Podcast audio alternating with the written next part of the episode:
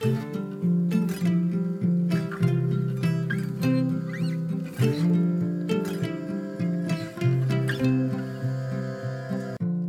och välkommen till For Health med Anna Sparre! Idag ska vi prata om hur du kan söta din mat utan att använda socker, men också utan att använda konstgjorda sötningsmedel. Vad finns det för hälsosamma alternativ? Under några veckor här mitt i sommaren så blir det lite kortare podcastavsnitt med mer konkreta tips. Lite back to how it all started kan man säga. Du som lyssnat på avsnitt 1 och 2 av podden vet vad jag menar när jag säger så. Det blir alltså lite kortare sommaravsnitt som också innebär att jag kan få lite semester innan det är dags att klippa ihop långa intervjuer med några tunga namn och gäster. Om du är nyfiken efter avsnittet så hittar du mer information på forhealth.se. Du kan också boka mig som föreläsare. Jag föreläser bland annat för företag och privata grupper. Eller så kan du boka en intensivkurs eller hälsohelg för din grupp hos mig på Österlen. Du kan väl dela det här avsnittet med minst en vän och med en länk på Facebook som ditt sätt att både hjälpa dina vänner till en bättre hälsa och att hjälpa podden att överleva med allt sitt gratis innehåll. Tusen tack för detta! Vill också rikta ett enormt tack till alla er som på sistone lämnat era recensioner i iTunes. Mycket viktigt att du lämnar recensioner om du vill ha fler avsnitt. Och du, passa på att ligga i solstolen eller hängmattan och lyssna på gamla avsnitt som du har missat.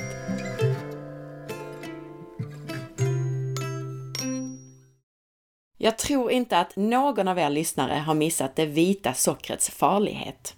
Vitt socker, sackaros, är ju en kombination av både glukos, alltså det som också kallas för blodsocker eller druvsocker, och fruktos, det som också kallas fruktsocker. Glukosdelen går snabbt ut i blodet och höjer blodsockret, vilket ger insulinpåslag och fettinlagring. Fruktosen ska först omvandlas i levern, vilket först ger risk för fettlever och sen kan ge ett högt blodsocker. Fruktos bryts ner i kroppen på ett sätt som liknar nedbrytning av alkohol och kan därför bli skadligt i onaturligt stora mängder. Förutom eh, vanlig fetma inom citationstecken så ger det fettlever, alltså samma skador som alkohol kan ge dig. Fruktos har mycket välförtjänt börjat få dåligt rykte. Och striden om den här sockerarten har varit intensiv sedan 2009 då Robert Lustig, den här professorn och barnläkaren och specialist på just matsmältningsorganens sjukdomar, han höll en föreläsning då där han förklarade varför fruktos är mycket farligare än andra sockerarter. Det som skiljer fruktos från annat socker är att vi inte blir mätta av det. Fruktos metaboliseras till fett i levern utan att några signaler går till hjärnan. I levern bildas det fett, men hjärnan tror att vi svälter. Det är därför som man kan dricka en jättestor läsk sötad med fruktos i form av high fructose corn syrup och sen ändå orka äta hamburgare direkt efteråt. Och det är därför många amerikaner och andra i västvärlden bara blir fetare och fetare. Sök gärna på Robert Lustig på forhealth.se. Jag la bland annat upp hans föreläsning på bloggen 2011, så den går att hitta där. Livsmedelsföretagen har på många sätt försökt att hävda att socker och fruktos är ofarligt. Men det kommer allt mer forskning som visar på fruktosets farlighet. Bland annat så kom det en rapport som visar på genförändringar av fruktos och som har finansierats av privata och offentliga stiftelser i USA, Kina och Norge. Alltså inga livsmedelsföretag var inblandade för en gångs skull. High Fructose Corn Syrup, HFCS, innehåller mer fruktos än vanligt socker och är nästan dubbelt så söt. Eftersom det dessutom är billigt så använder industrin det gärna och ofta, bland annat i läsk. Alltså, vanligt socker, sackaros, består till lika delar av fruktos och glukos. High fructose corn syrup har en större andel fruktos och är både sötare och billigare. Och farligare. Om du vill veta mer om socker och forskning på socker, så lyssna på den populära intervjun med Ann Fernholm i avsnitt 74. Och du ska också veta att ofta så försöker man dölja att livsmedel innehåller socker genom att skriva saker som glukossirap, majssirap, fruktossirap, druvsocker, mjölksocker, glukosfruktossirap, HFCS och så vidare. Listan kan göras lång, men det är en annan diskussion.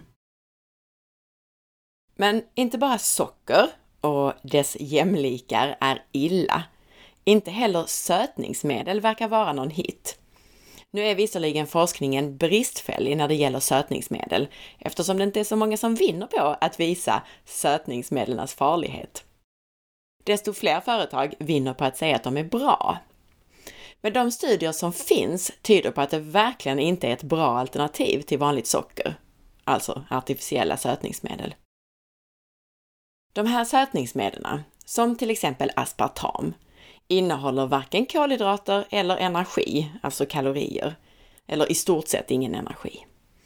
Och många luras därför att tro att lightläsk, sockerfria halstabletter och tuggummin är harmlösa för både vikt och hälsa. Men det är fel. Vi lurar oss själva med sötningsmedlen. För även om de inte innehåller socker och kalorier så kan de få våra kroppar att reagera som om vi åt socker. Vid universitetet i Sydney så har forskare testat hur djur reagerar när de får en dryck med sötningsmedel. Och en respons är att de äter mer annan energirik mat när de får chansen. Sötman sätter igång en drift att öka kaloriintaget. Söt smak lägger ju locket på mättnadssignalerna. Efter fem dagar så märkte man att djuren som fick sötningsmedel åt hela 30% fler kalorier från annan mat. Och den här hungerreaktionen fanns inte alls hos kontrollgruppen med djur som inte fick den här drycken med sötningsmedel. Försöksdjuren blev alltså hungrigare och åt mer. Men det är inte allt. Energiupptaget från maten verkar öka av sötningsmedel. Tarmfloran förändras och blodsockervärdet stiger dessutom. Annan forskning har samtidigt visat att sötningsmedel kan öka upptaget av energi i den övriga maten. Det finns ett samband mellan konsumtion av sötningsmedel och ökad risk för övervikt och typ 2-diabetes. Forskare har bland annat i flera studier sett kroppsliga reaktioner på sötningsmedel som man sedan tidigare vet kan påverka riskerna att få typ 2-diabetes. I en studie så följde 62 kvinnor som försökte gå ner i vikt under 24 veckor. Hälften av de här kvinnorna drack vatten och hälften drack en lightdryck om dagen, fem dagar i veckan. Det var överviktiga kvinnor som studerades och som normalt drack lightläsk eller annan dryck sötad med sötningsmedel.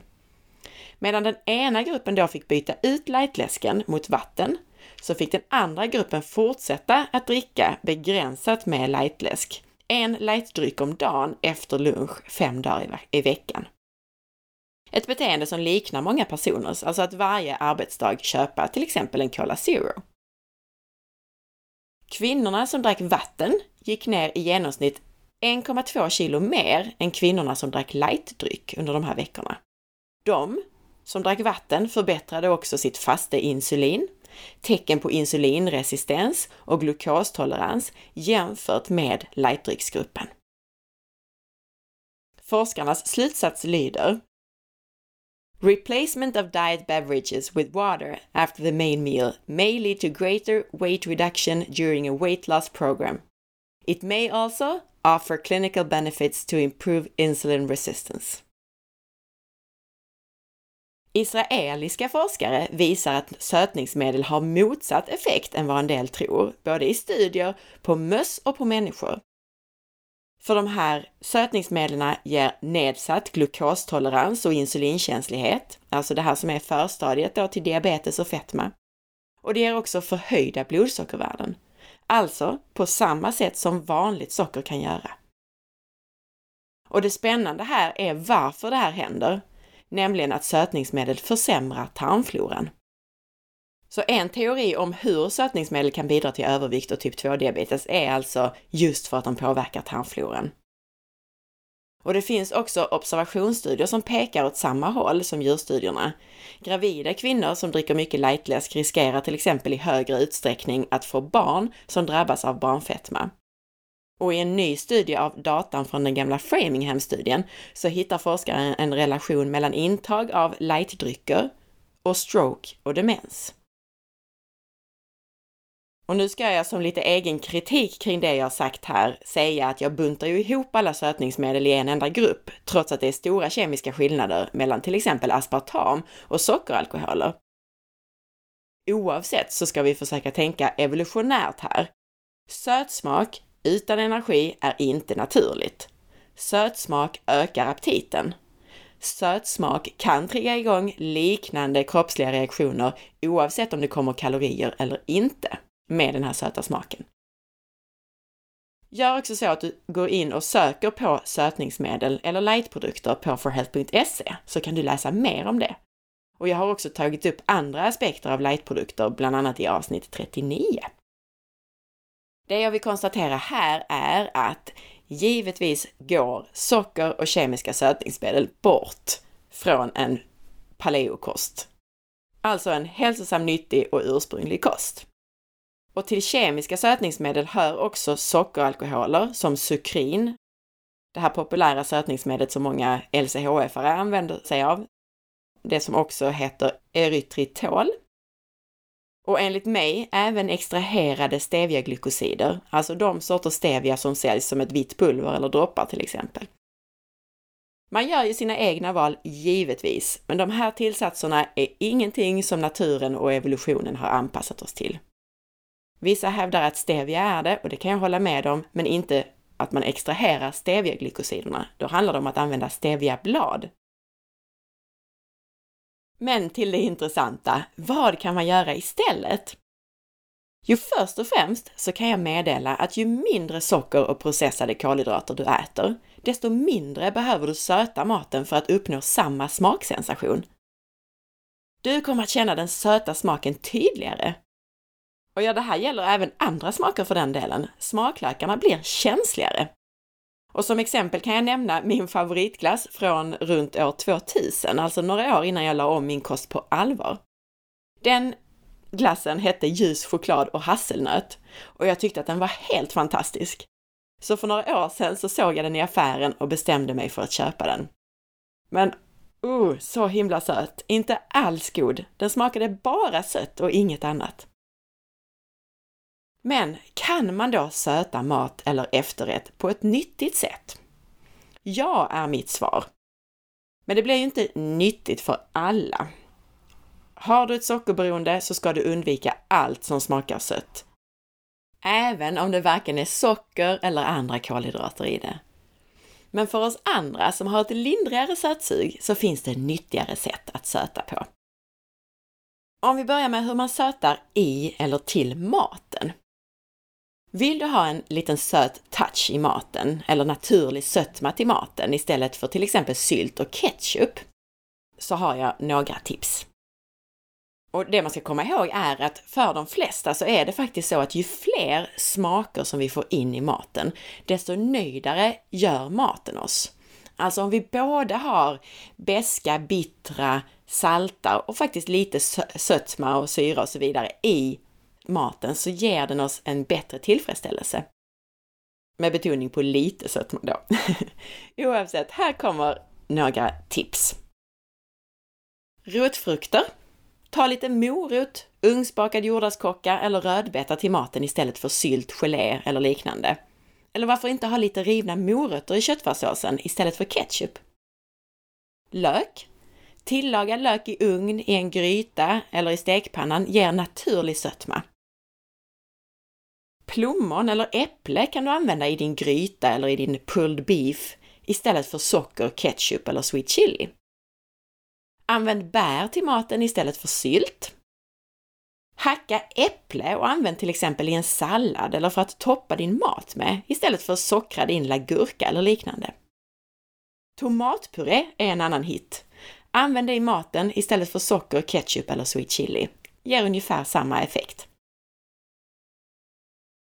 Till efterrätter och mellanmål så kan du använda banan, som är en riktig kolhydratbomb, men ändå ett naturligt alternativ som också innehåller en del näring. Ta några tunna skivor banan i din smoothie eller kefir till exempel. Kokos kan du använda. Strö riven kokos på efterrätter. Den har en naturlig söt smak, dessutom utan att innehålla så mycket kolhydrater. Och på samma sätt så kan man använda kokosgrädde, kokosmjölk eller kokoskoncentrat för att få en söt smak på någonting. Mandel. Sötmandel har på samma sätt som kokos en naturligt söt smak. Och sen har vi söta kryddor som kanel och kardemumma som går att använda som smaksättning till efterrätter till exempel. Äkta lakritspulver är riktigt sött tycker jag och det går att använda som smaksättning också till efterrätter, till hemgjort godis eller i teet.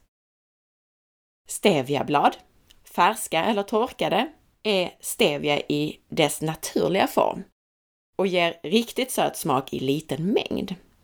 Men det här kräver ju då att du får tag på stevia i den här formen. Och du kan odla stevia själv. Lyssna gärna på avsnitt 136 så lär du dig hur man gör. Eller köp av någon som säljer det som någonting annat än livsmedel. Alltså i en blombutik till exempel. För det är bara de här hårt processade utvunna steviaglykosiderna som räknas som godkänd livsmedelstillsats, ska du veta. Så det går inte att köpa i en vanlig livsmedelsbutik eller hälsokost normalt sett. Steviablad alltså går inte att köpa så. Svensk honung är sött och innehåller snabba kolhydrater, men det är ett naturligare, mindre processat alternativ än socker, som dessutom innehåller en del nyttigheter, till skillnad från socker.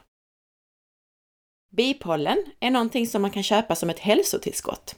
Det är näringstätt, men det är såklart också kolhydratrikt. Men jag tycker att det är ett smart sätt att söta på istället för att eh, svälja ner de här bipollerna som någon slags näringstillskott. Så kan man använda det och söta maten. Karob är pulvret från rostade och malda baljor från växten johannesbröd. Och det här smakar som en mild söt variant av kakao ungefär. Fördelen jämfört med kakao är att till skillnad från kakao så är karob fri från koffein och teobromin. Och dessutom så har det en naturligt söt smak och fungerar därför utmärkt att använda som sötning i till exempel chokladbollar eller andra chokladefterrätter. Och så baserat på de här tipsen så ska du få två konkreta enkla recept. Ett på chokladgodis och ett på isglass. Håll till godo! Så här brukar jag göra mitt eget chokladgodis. Då behöver du extra virgin kokosolja, alltså en kallpressad kokosolja, ekologisk kakao, ekologiska solrosfrön och eller riven kokos. Och sen sötning då i form av något av de här tipsen. Och jag brukar använda en eller flera saker av följande. Ekologiskt karobpulver, bipollen, steviablad och lakritspulver. Jag blandar ner mycket kakao i kokosolja tills det nästan inte går att blanda ner mer kakao. Och sen blandar jag ner karobpulver. Och använder du bara karob som sötning så använd nästan hälften så mycket som du använder kakao. Alltså en halv deciliter karob per deciliter kakao. Jag brukar dock köra ner ett par matskedar karob, lite bipollen, ett par kryddmått lakritspulver och ibland lite steviablad. Alltså lite av varje. Sen blandar jag ner frön i det här och kanske riven kokos om jag är sugen på det. Bre ut den här smeten på bakplåtspapper, eller tryck ut den med en spatel. Och sen lägg ytterligare ett bakplåtspapper ovanpå och tryck ut det här till ett ganska tunt lager genom att använda händerna på det övre bakplåtspappret. In med det här i frysen. Och nu är det bara att bryta av en bit när du är sugen. Mycket gott! Och så här i sommartider så vet du väl om att du kan göra en egen helt naturlig isglass till dig själv eller till barnen. Det du behöver är pinnglassformar och sen behöver du vattenmelon och om du vill också någon annan frukt eller bär och en mixer. Kör vattenmelon och kanske lite bär eller någon annan frukt i en mixer. häll upp det här i pinnglassformar och frys in. Klart! Inga tillsatser, inget tillsatt socker. Du kan själv läsa lite på forhealth.se i gamla inlägg om alla tillsatserna som finns i de glassar vi köper. Herregud, testa läs innehållsförteckningen någon gång på en, Big Pack till exempel. Det orkar man inte, den är så lång alltså. Det var tipsen för idag. Missa nu inte den fantastiskt fina berättelsen och recensionen i avslutningen.